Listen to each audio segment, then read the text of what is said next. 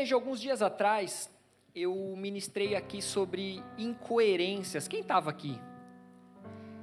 Eu falei sobre Adão e Eva, que mesmo sendo homens criados por Deus, imortais, mesmo sendo a imagem e semelhança de Deus, mesmo eles vivendo num paraíso chamado Jardim do Éden, eles decidiram trocar o tudo pelo nada.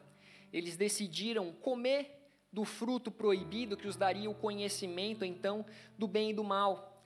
Falei também a respeito da decisão incoerente de Jonas de fugir dos planos que Deus tinha para ele, para a sua vida, de fugir do seu chamado, de fugir do seu propósito, tomando a decisão e a direção totalmente oposta, contrária, dada a ele por Deus. E Provérbios 15, 3 diz: Os olhos do Senhor estão em todo lugar, contemplando os maus e os bons. E alguns dias atrás eu estava conversando com uma pessoa e nessa conversa ele citou um pastor conhecido do Bola de Neve e ele falou: Pastor, por que, que você não faz como esse pastor que, que costuma fazer séries de pregações e tal? E a verdade é que uma vez eu fiz isso, não lembro quantas pregações foi essa série, mas eu fiz uma vez. Mas a verdade é que Talvez esse não seja muito o meu perfil, a forma que Deus fala comigo. Só que eu gostaria de dar uma sequência nessa palavra anterior e falar um pouco sobre algumas incoerências dos pensamentos. Amém? A palavra de Deus não mente, e da mesma forma que nós lemos que os olhos do Senhor estão em todos os lugares, Jesus, após a sua morte, após a sua ressurreição, ele apareceu a muitos ele apareceu a, a, para Maria Madalena, né, a Maria, mãe de Jesus, apareceu para dois discípulos ali no caminho de Emaús. Ele apareceu então para os demais discípulos. Tomé não acreditou, precisou ver para crer, né? E aí vai. Só que até aí Jesus ele havia aparecido a eles em Jerusalém. Porém, depois Jesus apareceu aos sete discípulos que haviam voltado para suas ocupações seculares. Eles estavam animados caminhando com o Mestre, mas de repente o Mestre havia morrido, havia sido crucificado, e eles se viram perdidos, eles se viram sozinhos e eles voltaram para suas ocupações. A maioria deles eram pescadores. Então Jesus aparece a eles eles comem junto ali um peixinho, e ali ele interroga Pedro, que naquele momento precisava de uma atenção especial de Jesus. Eu não sei você, mas talvez você esteja vivendo um momento hoje onde você precisa de uma atenção especial de Jesus. Então, naquele momento, Pedro ele foi interrogado, perdoado, assim como ele recebeu ali uma nova missão, um, um, um chamado, um propósito de vida ele recebeu ali um destino, porque Jesus disse, inclusive, a forma ali que ele haveria de morrer. Mas a ênfase não estava na forma de que Pedro morreria nessa conversa, mas que seria também crucificado. Ele morreu crucificado de ponta cabeça, porque ele não se sentiu digno de morrer como seu mestre. Mas a ênfase dessa conversa estava na individualização do chamado de Pedro para o discipulado. Quando Pedro ouviu de Jesus, pastorei as minhas ovelhas, apacenta as minhas ovelhas, Pedro estava sendo chamado ali para iniciar a igreja, para levar em diante os ensinamentos que o mestre até então havia passado para cada um deles. Não era para terminar por ali, mas ali era só um começo de muitas coisas que aconteceriam através daqueles homens sendo guiados pelo Espírito Santo. A questão agora seria: caberia a ele a decisão de cumprir o seu chamado, de viver o seu propósito em Jesus, ou desistir e permanecer na condição a qual ele estava naquele momento, que era permanecer na vida ao qual ele tinha antes de conhecer a Jesus Cristo. Ele era um pescador, por profissão, ele ganhava a vida com isso. E essa é a decisão que todos nós um dia nós teremos que tomar. Após nós termos um encontro com a palavra de Deus, após um dia nós termos encontro com Jesus Cristo e entender que Ele é o nosso Salvador, que Ele é o Messias, que Ele é o Filho de Deus, que veio em carne e morreu numa cruz para que nós fôssemos salvos, para que nós tivéssemos os nossos pecados perdoados. E quando nós temos um encontro com a palavra de Deus, quando nós temos um encontro com Jesus, nós estamos sendo expostos à luz da verdade. Nós começamos a entender tudo aquilo que nós vivíamos, que até então era trevas, era engano, era mentira, mas então eu passo a ser exposto à luz da palavra, à luz da verdade. Só que Jesus havia morrido, ele não estava mais entre os discípulos, e então Pedro decidiu voltar a se tornar um pescador como ele era antigamente. Só que Jesus voltou, se assentou com eles, perdoou Pedro e ele disse: Cara, eu estive entre vocês, nas minhas palavras, né? Eu estive entre vocês entre por volta de três anos e meio. Não para que vocês vivessem tudo que vocês viveram até aqui, para quando eu ascendesse aos céus, vocês voltassem para o ponto de partida de vocês. Para que vocês vivessem como se nada tivesse acontecido, mas para que vocês continuassem aquilo que eu comecei. Eu não vim aqui para que vocês permanecessem na condição que vocês estavam. Eu vim aqui para que vocês se tornassem poderosos em mim, poderosos através da minha palavra. E eu lhes dou autoridade. Eu derramarei sobre vocês o Espírito Santo. Vão e pregue o evangelho a toda criatura, cuide dos meus pequeninos, apacentem as minhas ovelhas. Isso era o que Jesus estava pedindo para aqueles homens, isso era o que Jesus pediu ali para Pedro: apacente as minhas ovelhas. Abra a tua Bíblia em Mateus capítulo 28.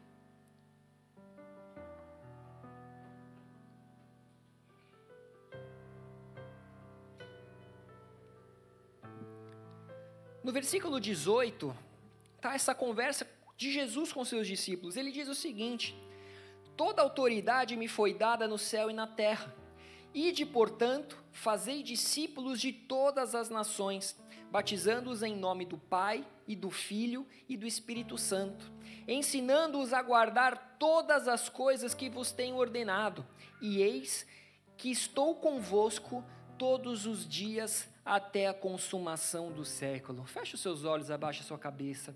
Senhor amado, Pai querido, nós reconhecemos nessa noite, Pai, que o Senhor está conosco até a consumação dos séculos.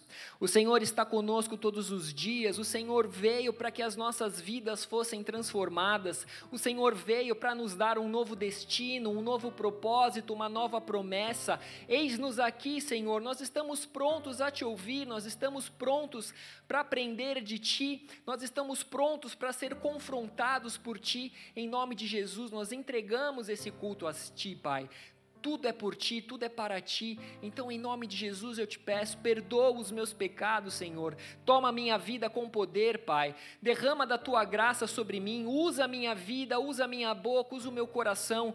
Usa tudo que tenho, Pai, para que mais uma vez nós sejamos alcançados pela tua palavra, para que mais uma vez nós sejamos alcançados por essa boa semente e que haja frutos, Pai. Frutos que permaneçam, Senhor. Frutos que transformem, Pai. Frutos, Senhor, em nome de Jesus, que resplandeçam a tua glória, Pai. Eis-nos aqui, Pai. Fala o nosso coração. Livra-nos, Pai, de todo cansaço, de toda sonolência. Livra-nos da conversa paralela. Livra-nos, Pai, de tudo lá fora, Pai. Que o celular não venha nos, nos roubar de Ti, que as preocupações não venham nos roubar de Ti, mas nós, que nós venhamos aprender de Ti, Pai. Que nós venhamos a tomar a decisão certa nessa noite. Que nós venhamos, Pai, a andar em retidão, Pai, com o foco em Ti, fitando fitando os nossos olhos em Ti, Senhor. É isso que eu te peço, Pai. E te peço também, repreenda, Pai. Repreenda o devorador, repreenda, Pai, aquele que, que pretende roubar de nós a semente. Pre, re, repreenda, Senhor, em nome de Jesus, toda tentativa maligna, Senhor, de que teus planos sejam frustrados, Pai. Nenhum dos teus planos podem ser frustrados e toda honra e glória é para Ti. Amém. E amém. Igreja, eis que estou convosco todos os dias até a consumação do século. Essa palavra dita aos discípulos, ela é viva, ela é válida para cada um de nós nos dias de hoje. Jesus, ele vive, ele é eterno, assim como as suas palavras são eternas. Tudo pode mudar, mas a palavra do Senhor, ela permanece para sempre e ele está conosco todos os dias até a consumação do século. Ou seja, não são só os olhos do Senhor que estão em todos os lugares, assim como, a partir dessa então ascensão de Jesus Cristo aos céus, o Espírito Santo da promessa, ele nos foi enviado e o Espírito Santo estará conosco até a consumação dos séculos e por isso nós não estamos só. Você não está só, não é porque você é solteiro ou solteira, não é porque você é filho único que você está só. Isso é muito forte, porque quantas vezes nas nossas vidas nós já passamos por situações que parece que nós estamos sozinhos, parece que nós fomos esquecidos, parece que nós não temos importância. Parece que as nossas orações não são ouvidas por Deus, ou até mesmo nós não ouvimos a voz do Senhor e nós nos perguntamos: onde está o meu Deus? E muitas vezes as pessoas perguntam para você no seu momento de dificuldade: onde está o seu Deus? Você não é cristão? Você não serve ao Deus Todo-Poderoso, o Rei dos Reis e Senhor dos Senhores? E onde está o seu Deus agora que não te ouve, que não vê a sua dor, que não vê o seu sofrimento? Provérbios 4 fala sobre uma exortação paternal. E eu vou ler alguns versículos aqui. O versículo 1 e 2 diz o seguinte: Ouve, filhos, a instrução do Pai, e estai atentos para conhecerdes o entendimento, porque vos dou boa doutrina, não deixeis o meu ensino. Versículo 4: Retenha o teu coração as minhas palavras, guarda os meus mandamentos e vive. Versículo 13: Retenha a instrução e não alargues guarde-a, porque ela é a tua vida. Versículo 25: Os teus olhos olhem direito e as tuas pálpebras, pálpebras, pálpebras diretamente diante de ti. Pondera a vereda dos seus pés e todos os teus caminhos sejam retos. Não declines nem para a direita, nem para a esquerda retire o teu pé do mal. Ou seja, nós não podemos desprezar a instrução de um pai, assim como as instruções do pai são a nossa vida. A instrução do pai é de um caminho de retidão e de alegria. E se os nossos olhos estiverem focados lá na frente, no que Deus tem preparado para nós e através de nós, a nossa esperança estará nele e naquilo que ele preparou para que nós vivamos e alcançamos.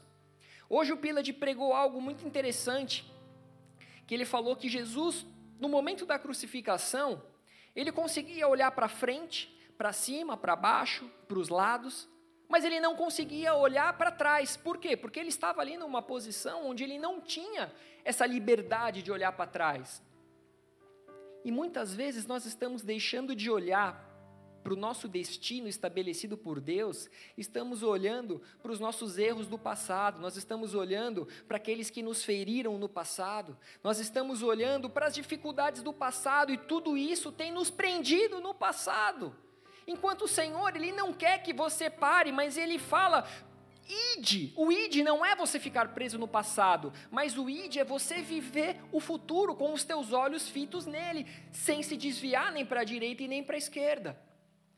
Todos nós podemos decidir entre a coerência de vivermos os planos, os sonhos e os propósitos de Deus para a nossa vida ou a incoerência de tentarmos viver segundo as nossas convicções vazias e egoístas através das forças dos nossos braços que não nos levam a lugar nenhum. Um livro já foi escrito por Deus a nosso respeito. A palavra diz que ele escreveu um livro ao nosso respeito, porém cabe a nós nos alinharmos a ele e vivermos a vontade de Deus, ou não aceitarmos o conselho e a exortação do Pai, não guardarmos a Sua palavra e não, e não andarmos com os nossos olhos focados no destino que ele preparou para nós, através de uma caminhada em caminhos retos e coerentes. Isaías 30 no versículo 21, ele diz: Quando te desviardes para a direita e quando te desviardes para a esquerda, os teus ouvidos ouvirão atrás de ti uma palavra dizendo: Este é o caminho, andai por ele. Ou seja, igreja, a vida de um cristão é uma vida onde nós devemos andar em retidão. Nós devemos buscar o que é certo, nós devemos buscar o que é honesto. Porém, se em algum momento nós estamos cansados, fracos, confusos, perdidos, os nossos ouvidos ouvirão atrás de nós. E aí eu te pergunto, por que atrás de nós? Porque talvez nesse momento foi um momento onde você quis dar um passo à frente e se afastar daquele que deveria ser um contigo. Só que a palavra dele, ela permanece fiel e Ele permanecerá conosco todos os dias das nossas vidas até a consumação do século, e talvez atrás de você Ele fale: o caminho não é esse, não é para a direita, não é para a esquerda, mas continua reto, continua olhando para mim, continua olhando para os meus sonhos, para os meus planos para a tua vida. Ele estará conosco todos os dias, conforme nós lemos em Mateus 28. Ele está conosco agora, Ele está com você agora e nos indicará o caminho para que nós não venhamos a nos perder dele. Porém, mais uma vez, a coerência de ouvir a sua voz e obedecer precisa estar em você. Quantas vezes nós já ouvimos aquela vozinha no pé do ouvido: não, não é por aí, é por ali. E aí você fala: não, por ali é difícil, por ali custa caro, por ali demora mais. E aí você pega o seu atalho. Deuteronômios 28, 1 diz: Se atentamente ouvirdes a voz do Senhor teu Deus, tendo cuidado de guardar os seus mandamentos que hoje te ordeno, o Senhor teu Deus te exaltará sobre todas as nações da terra. Ou seja, além de nos deixar uma palavra de vida que nos conduz ao caminho que nós devemos seguir, Ele ainda permanece conosco. Ele permanece com você, Ele quer estar com você, Ele quer te exaltar em relação a todas as nações. Mas vamos voltar então para o livro de Jonas. Um homem incoerente que fugiu da vontade, do chamado, do destino, do propósito e da palavra de Deus. Eu vou ler o primeiro capítulo de Jonas todo, amém? Veio a palavra do Senhor a Jonas, filho de Amitai, dizendo: Dispõe-te, vai à grande cidade de Nínive e clama contra ela, porque a sua malícia subiu até mim. Jonas se dispôs para fugir da presença do Senhor para Tarsis. E tendo descido a Jope, achou um navio que ia para Tarsis. Pagou, pois, a sua passagem e embarcou nele para ir com eles para Tarsis, para longe da presença do Senhor.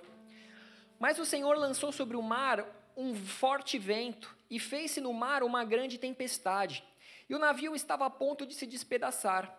Então os marinheiros, cheios de medo, clamavam cada um ao seu Deus e lançavam ao mar a carga que estava no navio para o aliviarem do peso dela. Jonas, porém, havia descido ao porão e se deitado e dormia profundamente. Chegou-se a ele o mestre do navio e lhe disse: Que se passa contigo, agarrado no sono? Levanta-te, invoca o teu Deus. Talvez assim esse Deus se lembre de nós, para que não pereçamos e diziam uns aos outros: Vinde e lancemos sortes, para que saibamos por causa de quem nos sobreveio este mal. E lançaram sortes, e a sorte caiu sobre Jonas. Então lhe disseram: Declara-nos agora por causa de quem nos sobreveio este mal. Que ocupação é a tua? De onde vens? Qual a tua terra? E que povo és tu? Ele lhes respondeu: Sou hebreu e temo ao Senhor, o Deus do céu, que fez o mar e a terra.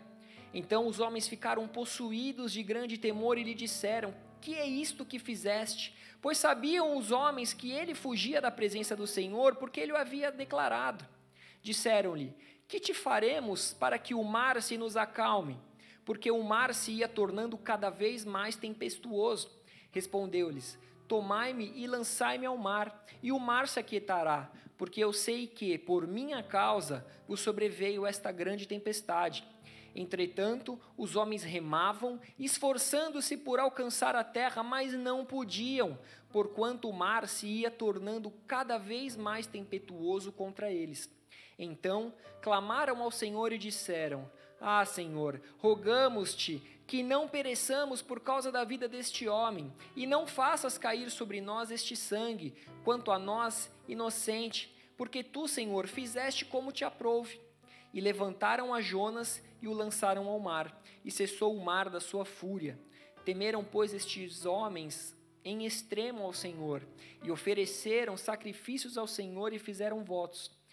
Deparou o Senhor um grande peixe para que tragasse a Jonas, e esteve Jonas três dias e três noites no ventre do peixe. Até aí, acabou. Tá traduzindo, Beth? Não, né? Tá. Igreja, por causa da, da escolha errada de Jonas, houve um grande problema em uma embarcação. Quando Jonas decidiu tomar as rédeas da sua vida e mudar a direção dos caminhos de Deus, a palavra que nós lemos até aqui, elas não foram canceladas. O Senhor estaria com ele, mesmo que ele estivesse tentando fugir da presença de Deus. O Senhor, ele é onipresente, ele está em todos os lugares. Os olhos do Senhor estão por toda parte, e ele está conosco até a consumação dos séculos. O interessante é que muitas vezes nós podemos não estar na pele de Jonas, porém Pode ser que exista um Jonas na nossa embarcação que andou, que resolveu andar na contramão do que Deus desejava para ele, atraindo tempestade para a sua vida. Muitas vezes nós pensamos nós como Jonas, aqueles que foram chamados por Deus para ir para a direita e resolvemos ir para a esquerda, mas não. Talvez nós estejamos num barco, numa igreja, numa casa, onde existe um Jonas, um fugitivo da palavra do Senhor, atraindo tempestade para a sua vida. Ou talvez você esteja na cidade de Jope. Há tempo de tomar uma decisão, que pode ser de acordo com o que você considera agradável para a tua vida ou poderoso e sobrenatural por ser a decisão de Deus para sua vida. Ir para Nínive, levar o juízo de Deus, não era agradável nem para Jonas e nem para os ninivitas. Eles seriam confrontados, Jonas teria que confrontar aquelas pessoas. Eu não sei vocês, mas a posição de ser aquele que confronta não é uma posição confortável, não é uma posição agradável. E nesse momento se tratava de um grande confronto, porém, algo que traria um momento poderoso, sobrenatural da parte de Deus para aquela nação. Talvez muitos de nós estejamos em Jope, o lugar da decisão. Jonas, ele decidiu fugir da presença de Deus. Porém, nós já vimos que é impossível, porque os olhos de Deus estão em todos os lugares, assim como Jesus mais uma vez nos prometeu que ele estaria conosco até a consumação dos séculos. É como se Jonas estivesse tentando convencer a Deus de não fazer aquilo que ele precisava ser feito. Deus queria agir através de Jonas naquela nação. E Jonas falou: Eu vou tentar te convencer de que isso não é necessário. Eu vou para outro lugar. Eu vou fugir de ti. Quantos de nós nunca fugimos daquilo que nós sabemos que é certo a ser feito? Quando fala em pagamento de imposto na Irlanda, 20 20 e poucos por cento, a partir de um valor 40. Aí você consegue um emprego cash hand. O que, que você faz? Você vai lá no Revenu, no site do Revenu, coloca lá que você ganhou 10 mil a mais no ano, paga o teu imposto por isso. Ou você não faz nada e é cash hand mesmo, ninguém está sabendo. Quanto de nós fugimos daquilo que é certo a ser feito nós não queremos ser o crente chato que vai levar a palavra de juízo. Nós não queremos ser o crente chato que vai confrontar o pecado, assim como muitas vezes nós queremos estar com Cristo, mas nós não queremos a transformação que Ele nos pede, lá em Romanos 12, 2, que é transformai-vos pela renovação da vossa mente. Mas então nós simplesmente decidimos fugir da Sua presença quando se trata daquilo que não queremos renunciar nas nossas vidas. Eu lembro quando eu me converti que parece que toda semana a palavra falava sobre renúncia. Toda semana eu ouvia algo e aprendia que eu precisava renunciar a alguma coisa diferente. Eu falava, Deus, como assim? Toda semana o Senhor me pede algo. Logo, logo está pedindo minha roupa, minha cueca, vou andar pelado na rua? Não. Mas eu entendia que era a vontade de Deus. Eu falava, é para renunciar? Eu vou renunciar. Essa é a vontade de Deus? Esse é o plano de Deus para mim? É para não viver mais isso? Eu não vou viver mais isso. Eu provei dessa palavra e o Senhor ele foi me direcionando. Passei por tempestades, passei. Mas a cada dia eu começo a enxergar o destino mais próximo. A cada dia eu começo a enxergar a volta do Senhor Jesus vindo nos buscar cada vez mais próxima. E eu espero um dia poder olhar para o Senhor e ouvir: servo bom e fiel. Quem aqui não quer ouvir essas palavras do Senhor? Servo bom e fiel, entra no gozo do seu Senhor. Nós queremos isso, nós esperamos por isso, mas para isso nós precisamos estar no caminho certo e não fugir da presença daquele que nos pede para que renunciemos a algo. Então, nessa luta entre carne e espírito, nessa embarcação de pensamentos, faz com que cada vez mais tempestades aconteçam na nossa mente, para que nós venhamos a tomar a decisão certa. Como assim, pastor? Qual era a decisão certa? Jonas deveria ter pego uma outra embarcação. Ele deveria ter ido para Nínive, mas ele foi para Tarsis. Tarsis é o local onde Deus não quer que nós estejamos, nem nós e nem os nossos pensamentos, porque muitas vezes nós estamos caminhando para o lugar certo com os pensamentos no lugar errado. Muitas vezes eu estou vindo para a igreja, eu não, né? Estou falando nós. Alguém? Ah, vou para a igreja, mas eu queria mesmo é estar tá lá na, na DICES. Eu vou para a igreja porque se eu não for, minha namorada termina comigo, mas o que eu queria mesmo é estar lá no pagode, no sambão, tomar uma geladinha.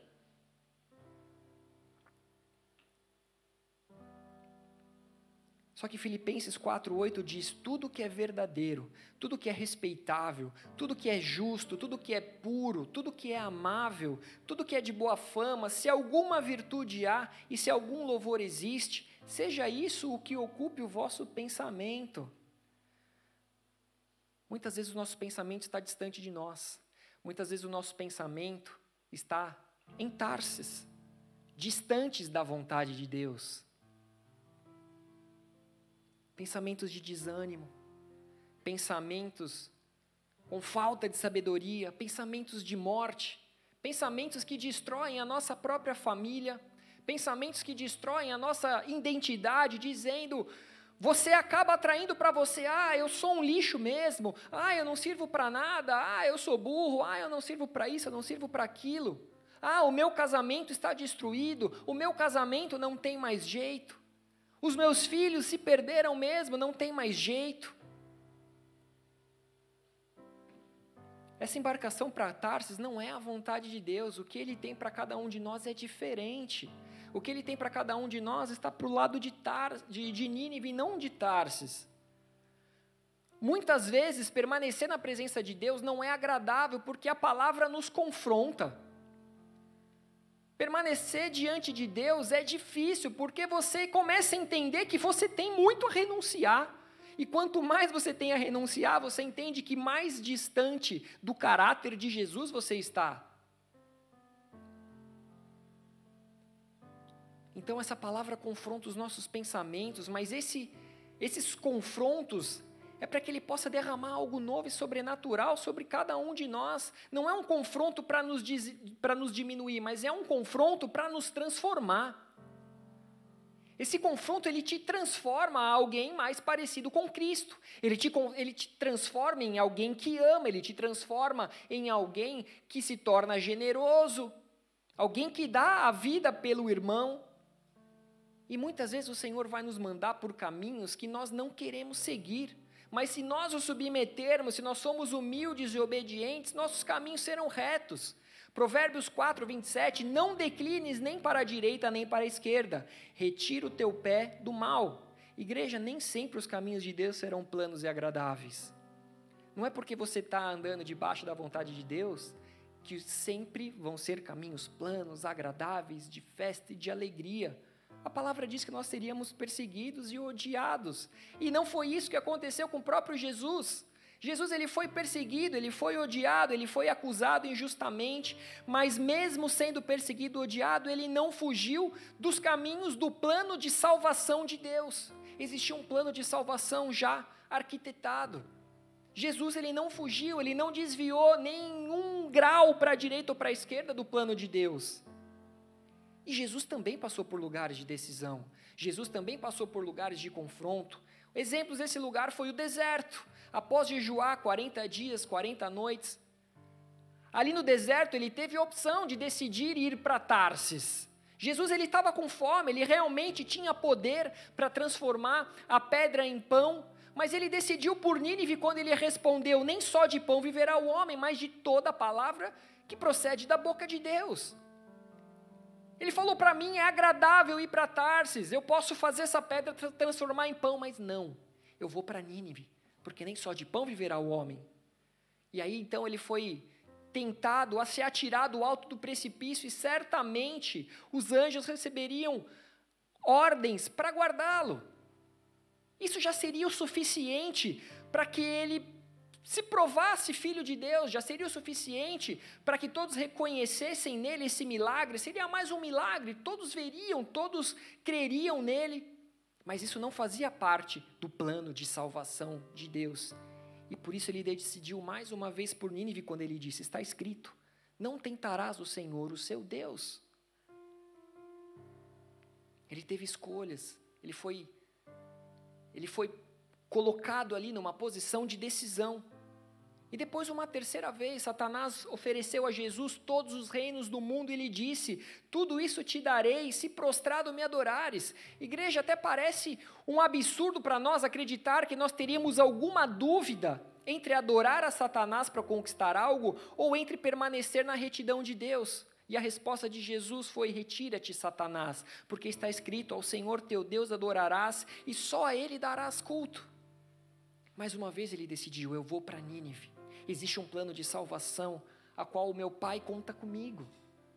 O Pai conta com você para que vidas também sejam salvas. O Pai contava com Jonas para que Nínive fosse salvo, toda uma nação. O Pai conta comigo, o Pai conta com você, mas o rumo da sua, o rumo da sua caminhada pode gerar salvação ou pode gerar morte.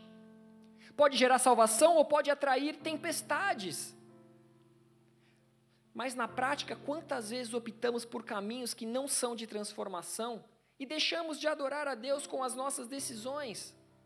Quantas pessoas deixam de adorar a Deus quando vão numa numeróloga, numa cartomante, numa bruxa, num sei lá o que, que é?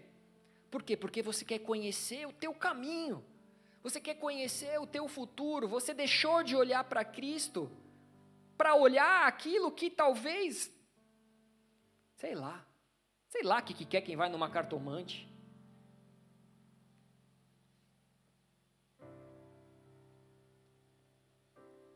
Você é filho do Criador de todas as coisas. Você é filho de um Pai que é verdade. Jesus é verdade, Ele é caminho, Ele é verdade, Ele é vida. Por que, que você busca conhecer o teu, o teu caminho fora dele?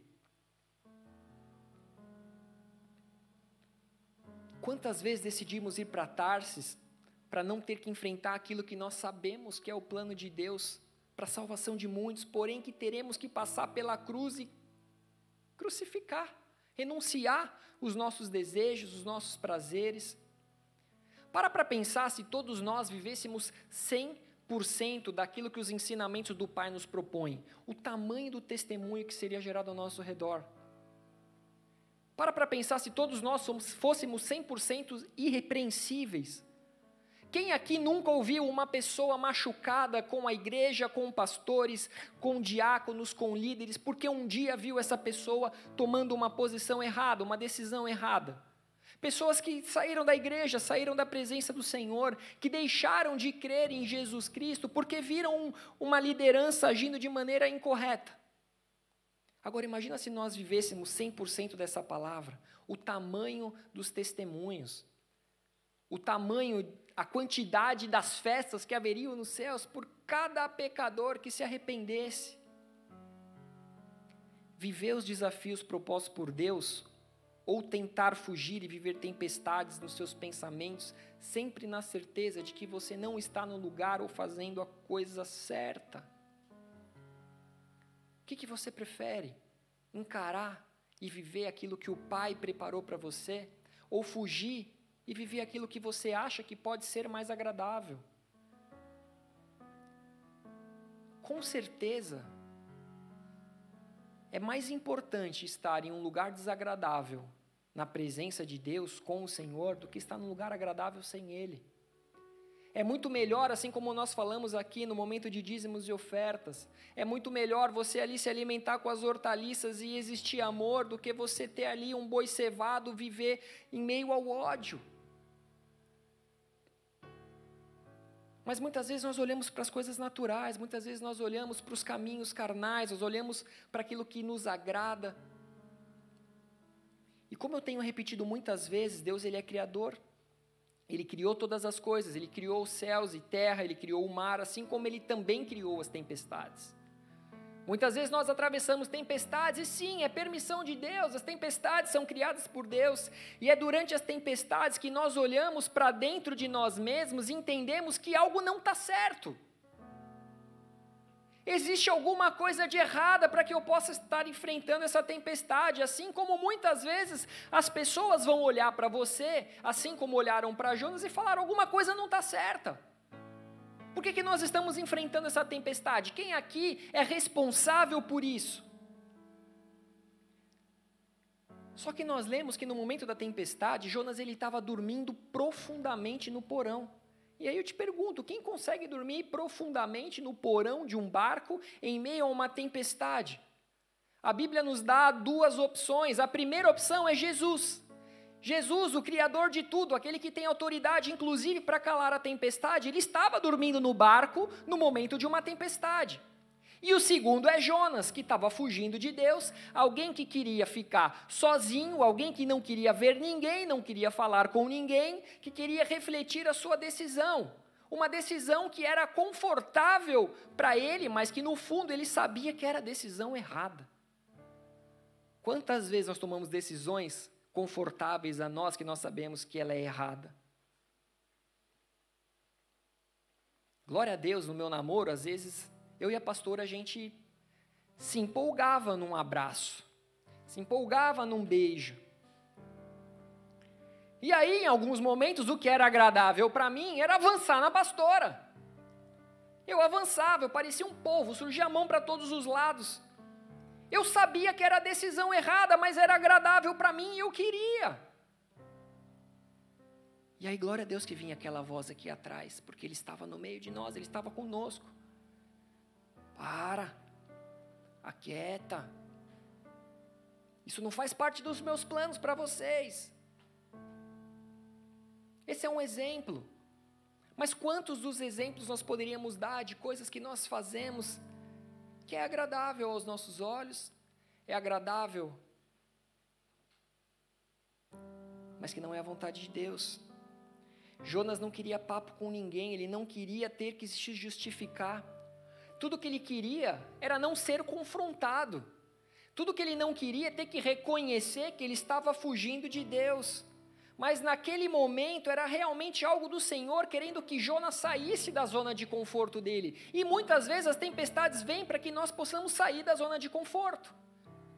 Para que nós possamos olhar para frente e lembrar quem nós somos, para que nós possamos olhar para frente e lembrar que existe um propósito e um destino para cada um de nós. Então aqueles homens que estavam na embarcação foram até ele e começaram a fazer perguntas: Quem é você? De onde você vem? Qual é o seu povo? O que, que você faz? O que, que você está fazendo aqui? Eles começaram a fazer um interrogatório, essas perguntas eram o próprio Deus, causando uma tempestade para que o próprio Jonas ouvisse aquelas perguntas e se lembrassem quem ele era. Ele havia se perdido na sua identidade, ele havia se perdido em si mesmo. Jonas só estava naquela embarcação porque ele havia perdido a identidade. E aquelas perguntas era para que ele se lembrasse de quem ele era, era para que ele se lembrasse de qual era o seu chamado, era para que ele se lembrasse o seu propósito, o seu destino. Conforme Jonas ele refletiu sobre aquelas perguntas, a resposta já estava dentro dele, ele só precisava ter coragem para decidir por aquilo que agradava a Deus e não a ele. E o mesmo acontece conosco, igreja. As respostas estão sempre dentro de nós, porque o Espírito Santo habita em nós. Nós conhecemos a verdade, a verdade de Jesus Cristo, e quando eu conheço o caráter dele, as minhas dúvidas começam a se cessar da maneira a qual eu devo me comportar. Só que o que nos falta é a coragem para tomar a decisão certa, para abandonar o que precisa ser abandonado, para ter coragem e avançar no momento de avançar. Talvez você esteja buscando respostas de Deus nessa noite. Talvez você veio aqui falando, Senhor, eu preciso de uma resposta. Eu preciso ser orientado, eu preciso ser direcionado. E eu quero te dizer que a resposta certa já está dentro de você, você só precisa ter a coragem para tomar a decisão certa e fazer aquilo que agrada a Deus e não aquilo que agrada a você. Marcos 8, 34, 35 diz: Se alguém quer vir após mim, a si mesmo se negue, Tome a sua cruz e siga-me. Quem quiser, pois, salvar a sua vida, perdê-la-á. E quem perder a vida por causa de mim e do Evangelho, salvá-la-á. A resposta está dentro de você. Entrega a sua vida por amor a Ele. Toma a tua cruz. Carrega a tua cruz. Siga em direção a Ele. Siga-o. Você vai ver como as coisas vão ser transformadas na tua vida. Só que o Senhor te faz as mesmas perguntas essa noite: quem é você? Quem é você? De onde você veio? Quem é o seu povo? Será que você lembra quem é você? Será que você lembra de onde eu te tirei? Será que você lembra que você é meu filho amado? E aí Jonas respondeu: Eu sou Jonas, eu sou hebreu e eu temo ao Senhor, o Deus do céu, que fez a terra, que fez o mar, que fez todas as coisas. Quem é você? Qual é a sua identidade? A quem você serve? Quem eu sou? Eu sou Marcelo, eu sou servo do Deus vivo.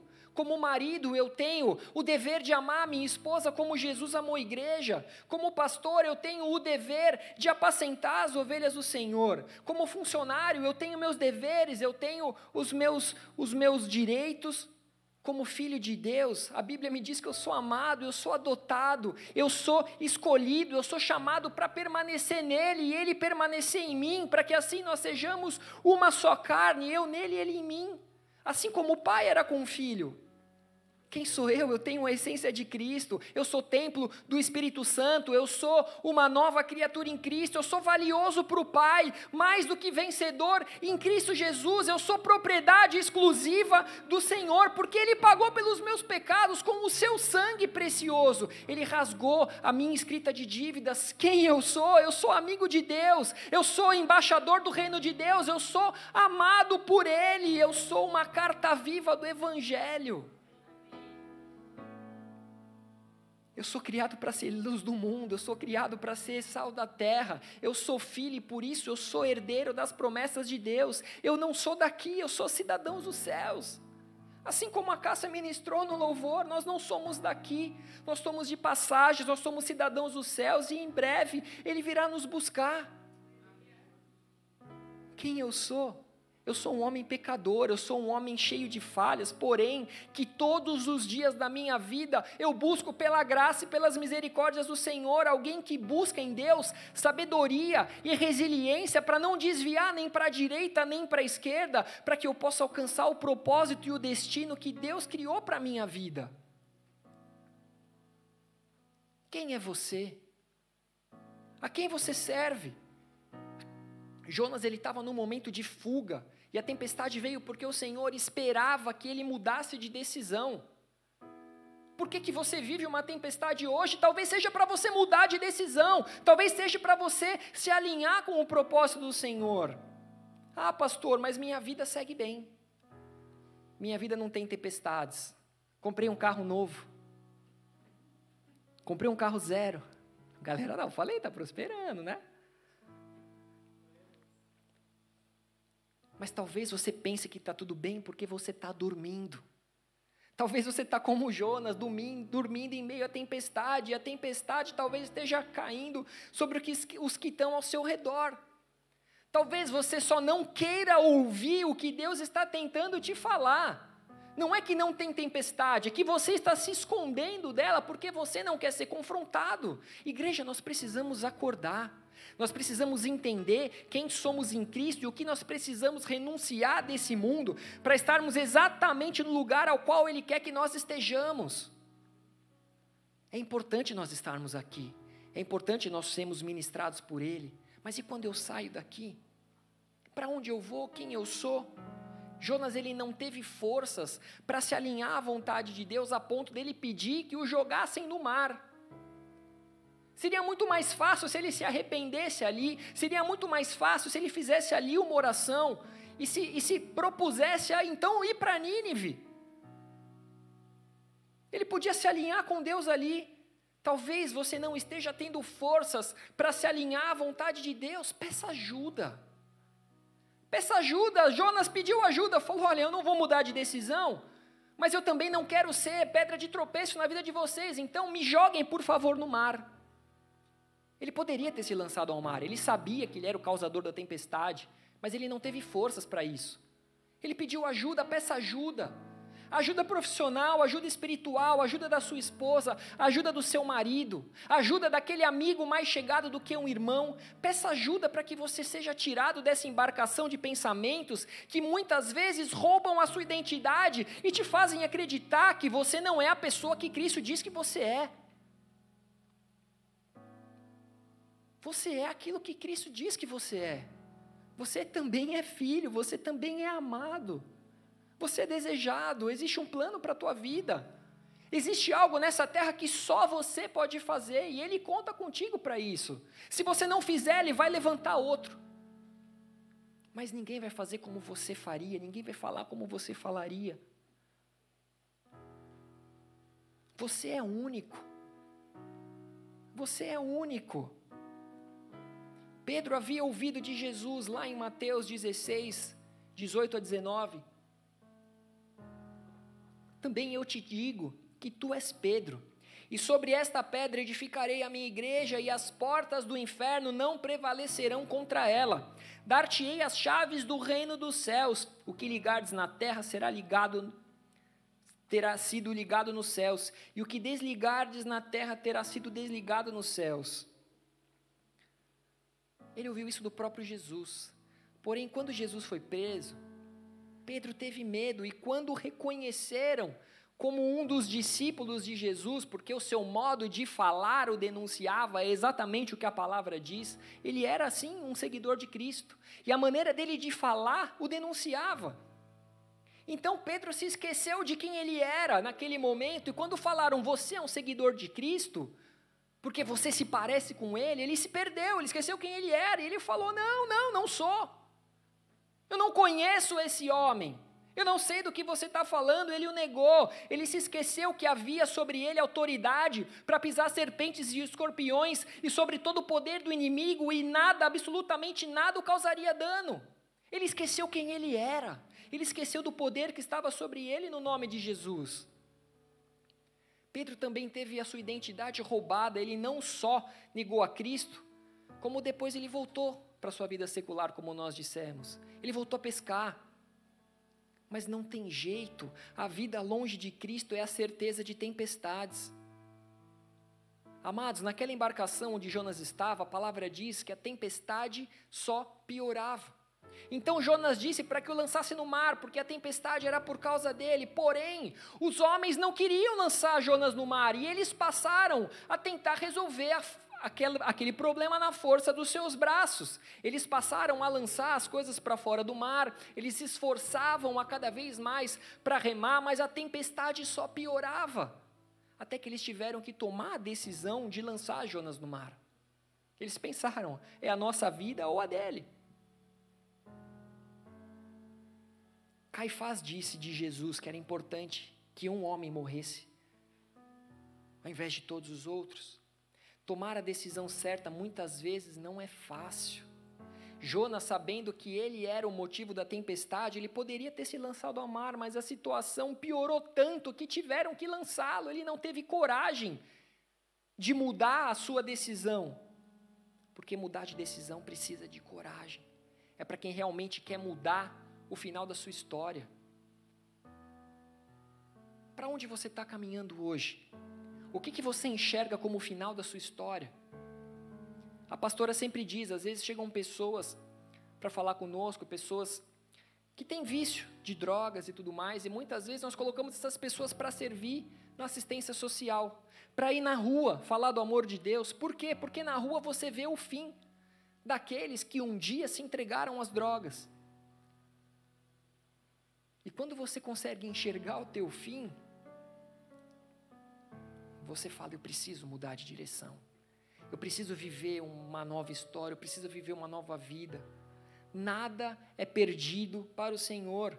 Quando Jonas foi lançado no mar e a tempestade se calou, aqueles homens que estavam na embarcação temeram ao Senhor, ofereceram sacrifícios e fizeram votos ao Senhor. Ou seja, Jonas estava fugindo de Deus, ele era a causa de uma tempestade, mas os erros de Jonas não foram perdidos porque Deus coopera para o bem de todos aqueles que o amam, e por mais que aqueles homens não o conhecessem, eles também eram filhos de Deus, e o Senhor os amou naquele momento, e eles conheceram o Senhor, eles fizeram sacrifícios ao Senhor.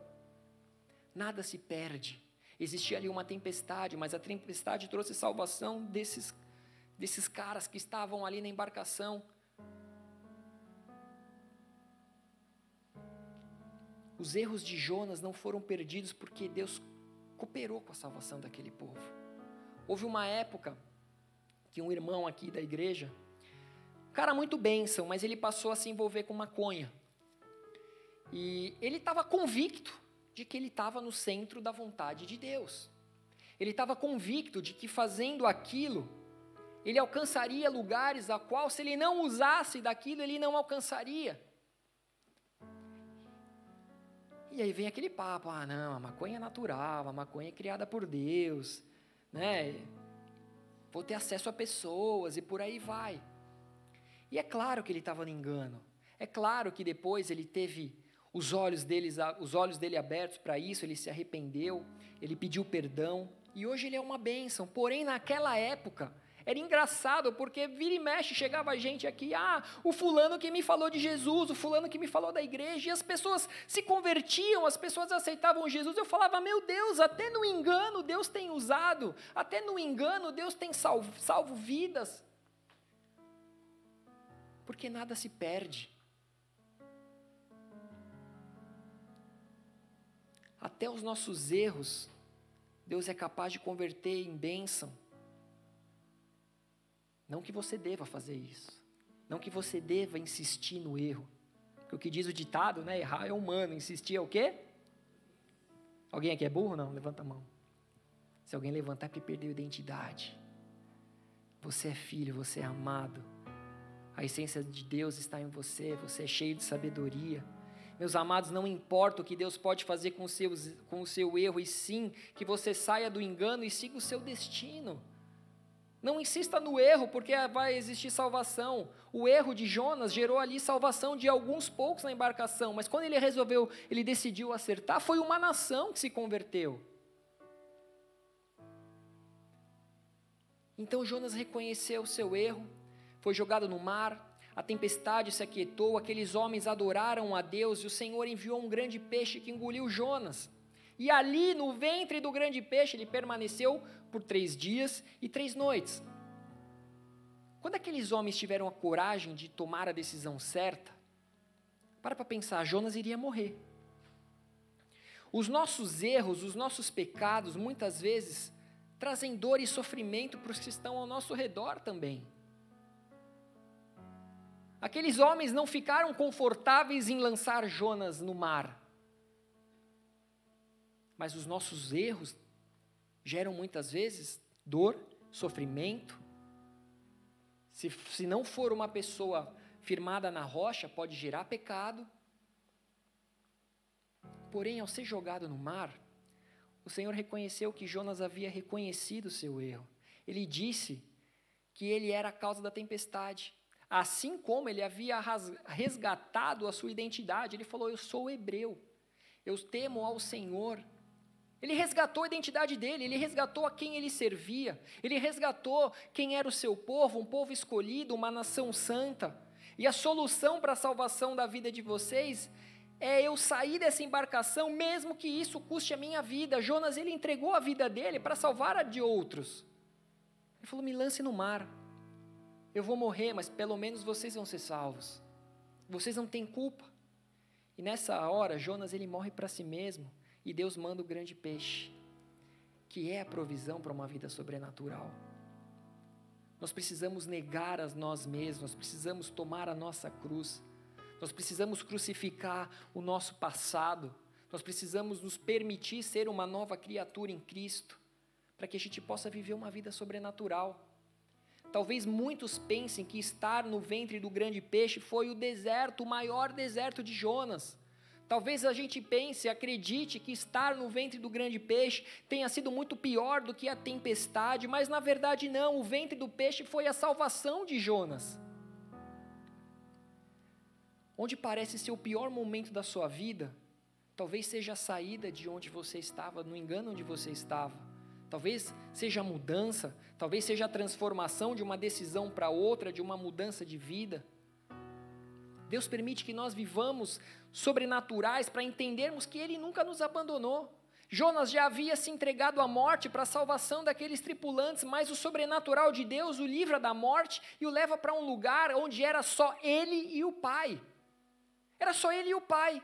O ventre daquele grande peixe simboliza o nosso quarto de oração, onde só o Senhor pode te ouvir. Só o Senhor ouve o teu clamor, mais ninguém. Quando você entra no seu quarto de oração, ninguém pode fazer nada por você. Ninguém pode te ouvir, ninguém pode te mimar, ninguém pode te manipular. É só você e ele. É só o teu coração conectado ao dele. E é isso que Ele quer desenvolver com cada um de nós. Muitas vezes nós só conhecemos a Deus no meio da multidão. Assim, numa igreja, numa comunhão, e não tem nada de errado, porque Jesus andava no meio da comunhão, andava no meio da multidão. Mas houve momentos onde ele olhou nos olhos de Maria Madalena, houve momentos onde ele teve um encontro com um cego de Jericó, com um cego de nascença. Houve momentos que ele teve um, ele teve um encontro com aquele paralítico de Betsaida. Ele quer ter um encontro com você. Ele quer estar sós com você, ele quer falar o seu coração. Algo que só você entenda, algo que só você saiba, algo que só você tenha orado. Ele quer um particular contigo, mesmo que ele precise te levar para um lugar aparentemente não agradável. Foi no ventre do grande peixe que Jonas fez os maiores clamores na presença de Deus. Ele abriu, ele rasgou o coração ali. O ventre do peixe deve ter sido um lugar horrível, mas ele foi a provisão de Deus para tirar Jonas da morte. É como a UTI. Quem quer ir para uma UTI aqui? Quem quer passar uma semana na UTI? Levanta a mão. Ninguém quer mas é naquele ambiente da UTI, aquele ambiente desagradável, aquela tensão no ar, aquele barulhinho de máquinas que você pensa, meu Deus, se parar de apitar por um segundo vai dar algo errado. É médico para lá, é médico para cá. Mas é naquele ambiente que estão lutando pela vida de um enfermo. O momento do ventre do peixe foi um momento de reflexão de Jonas para que ele entendesse o que realmente Deus queria dele. Deus queria dar vida em abundância para Jonas. Deus queria que ele vivesse os planos de Deus nessa terra. Deus queria que ele alcançasse o teu destino na terra. Deus quis que ele soubesse que estaria com ele até a consumação dos séculos. Mas resumindo, permaneça na minha presença, não foge de mim não. Permaneça na minha presença. Eu sei que existem coisas agradáveis lá no mundo, mas permaneça na minha presença. muito melhor estar na minha presença. Um dia na minha presença vale mais do que 10 mil em outro lugar. Fica comigo. Vem para um particular. Fecha a porta do seu quarto. Então, no capítulo 2, Jonas ora a Deus, reconhece que tomou a decisão errada, reconhece que ao Senhor Deus pertence a salvação. Então, o Senhor falou ao peixe, o peixe vomitou Jonas em terra. Qual era a principal missão do peixe? era pegar Jonas em um lugar onde não havia mais volta e levá-lo de volta para o início, exatamente na terra onde ele poderia tomar a decisão certa. O Senhor nos traz novamente para um ponto de partida para que nós venhamos a começar novamente, mas agora da maneira correta. Foi então que a palavra do Senhor veio pela segunda vez a Jonas dizendo que ele fosse e pregasse em Nínive. Então ele levantou e foi. Agora ele então estava tomando a decisão certa. Só existe um lugar que eu conheci em toda a minha vida, que se eu pudesse morrer para começar a minha vida de novo, uma única forma que eu pudesse nascer de novo, sem que fosse necessário voltar para o ventre da minha mãe, esse lugar é em Jesus.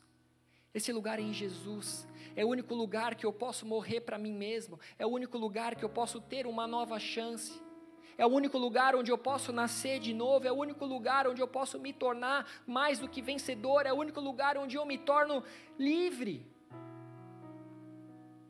Sangue de Jesus tem o poder de perdoar os nossos pecados. Mateus 26, 28 diz: Porque isto é o meu sangue, o sangue da nova aliança, derramado em favor de muitos para a remissão de pecados.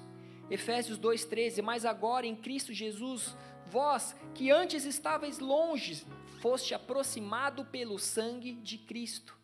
Só Jesus é capaz de perdoar os nossos pecados. Só Jesus é capaz de nos confrontar e Ele lança os nossos pecados no mar do esquecimento e nunca mais Ele nos acusa de todo o passado. Jesus é aquele que lança os seus pecados no mar do esquecimento. Ele não lança você para que você simplesmente morra por uma decisão errada, mas Ele te dá novas chances, Ele te indica o caminho. Ele é o caminho, Ele é a verdade, Ele é a vida. Deus teve misericórdia de Jonas e o colocou em um lugar em que ele pudesse decidir de novo. O peixe é um lugar escuro, solitário, desagradável, mas também é um lugar de tomar uma nova decisão. É a chance que Deus nos dá de mudar a embarcação dos nossos pensamentos e sentimentos que só nos levam para mais distante dele, para que nós possamos então oferecer cânticos de adoração e de gratidão, de adoração a ele. Estar no ventre do peixe é lembrar que nós somos criados com um propósito, que a paz que excede todo entendimento só será encontrada em Cristo. Deus ele quer nos levar ao início de tudo para que nós pudéssemos lembrar que nós somos criados para um grande propósito. Você foi criado com um grande propósito, não fuja dele. Você recebeu dons, você tem promessas, não fuja disso, não desista. Não pense que está distante demais, não pense que você é pequeno demais para viver aquilo que ele prometeu. Não deixe esse propósito escapar pelo meio dos seus dedos. Deus está nos colocando em terra firme novamente, para que todos nós possamos tomar o caminho certo. A tempestade não veio para nos destruir, mas vem para nos trazer de volta para o Senhor. A tempestade vem para resgatar a nossa identidade, para nos alinhar com os propósitos dele, para nos levar para o melhor destino. Deus ele está vindo com mão poderosa para nos tirar dos lugares, dos comportamentos, dos pensamentos que nos levaram para longe dele e que a cada dia nos colocam mais distante. O Senhor, Ele quer nos dar a experiência poderosa, profunda e sobrenatural, nos livrando da tempestade, para que nós possamos nos encher de coragem e ousadia e nos voltarmos para os seus caminhos de retidão e pregar o Evangelho a toda criatura, mesmo sabendo que no mundo jaz o maligno. No mundo jaz o maligno, mas maior é aquele que está em você maior é aquele que está dizendo aqui no seu ouvido: não, não é para esse lado, não é para aquele lado. Maior é aquele que está com você até a consumação dos séculos. Uma decisão de Jonas transformou a vida de um rei, de um povo, de uma nação. A sua mudança de postura hoje, as suas decisões a partir de agora podem mudar destinos, podem mudar a história de futuras gerações. Quem é você? Quem é você? Tente encontrar o seu propósito em Deus, tente encontrar o seu destino em Deus. Tente encontrar o teu chamado. Feche os seus olhos, abaixa a sua cabeça no seu lugar. O Senhor, Ele quer te colocar hoje em terra firme. Eu não sei quais foram as tempestades que você enfrentou, Eu não sei quais são as tempestades que você tem enfrentado nesse momento. Quais foram os momentos sozinhos que você percebeu que eram só você e ele, que ninguém mais poderia te resgatar dali a não ser ele? Mas hoje todos nós temos oportunidade de fazermos uma nova escolha de novo. O Senhor, Ele quer fazer algo sobrenatural e poderoso em nossas vidas. A nossa escolha pode gerar grande impacto na vida de muitos, para o bem e para o mal. Mesmo olhando para os nossos pecados, o Senhor nos chama pelo nome hoje. Ele te chama pelo nome. Ele te conhece, ele som do seu coração. Antes mesmo de qualquer palavra sair da sua boca, ele já conhece. Ele está aqui para nos tirar de uma embarcação que nos leva para Tarsis. Tarsis não é o nosso destino. O seu destino não é Tarsis. Qual é a Tarsis que tem te roubado hoje do seu destino em Deus? Quais têm sido as suas fugas? Quais têm sido as suas decisões, sabendo que elas te afastam do Pai? Ouça a exortação do Pai, ouça os conselhos do Pai, porque os conselhos do Pai geram vida. Nós lemos isso em Provérbios, livro de sabedoria. Ouça os conselhos do Pai. Mesmo que você fuja dele, ele estará contigo todos os dias até a consumação dos séculos. Mas seria muito mais fácil se você caminhasse para o lado correto. O Senhor ele quer dar um novo destino para algumas pessoas aqui, mas para isso você precisa se lançar nele da mesma maneira que Jonas foi lançado ao mar. Simplesmente se lança, simplesmente se joga. Corra com os braços dele, simplesmente corra, se jogue aos braços dele. Declare que você é dele, declare que você precisa dele. Declare que você tem tomado a direção errada, o rumo errado da sua vida. Declare que você não quer mais fugir em meio às tempestades, você não quer dormir e fingir que está tudo bem, porque você sabe que não está. Você sabe que Deus pode fazer coisas muito maiores na sua vida, então se lance em Jesus, tendo a consciência de que o velho homem está morrendo. Se deixe ser transformado uma nova criatura em Cristo. Deixe que todas as coisas velhas passem. Deixe que tudo novo seja feito. Essa é uma decisão sua. Não importa o que tenha acontecido até aqui.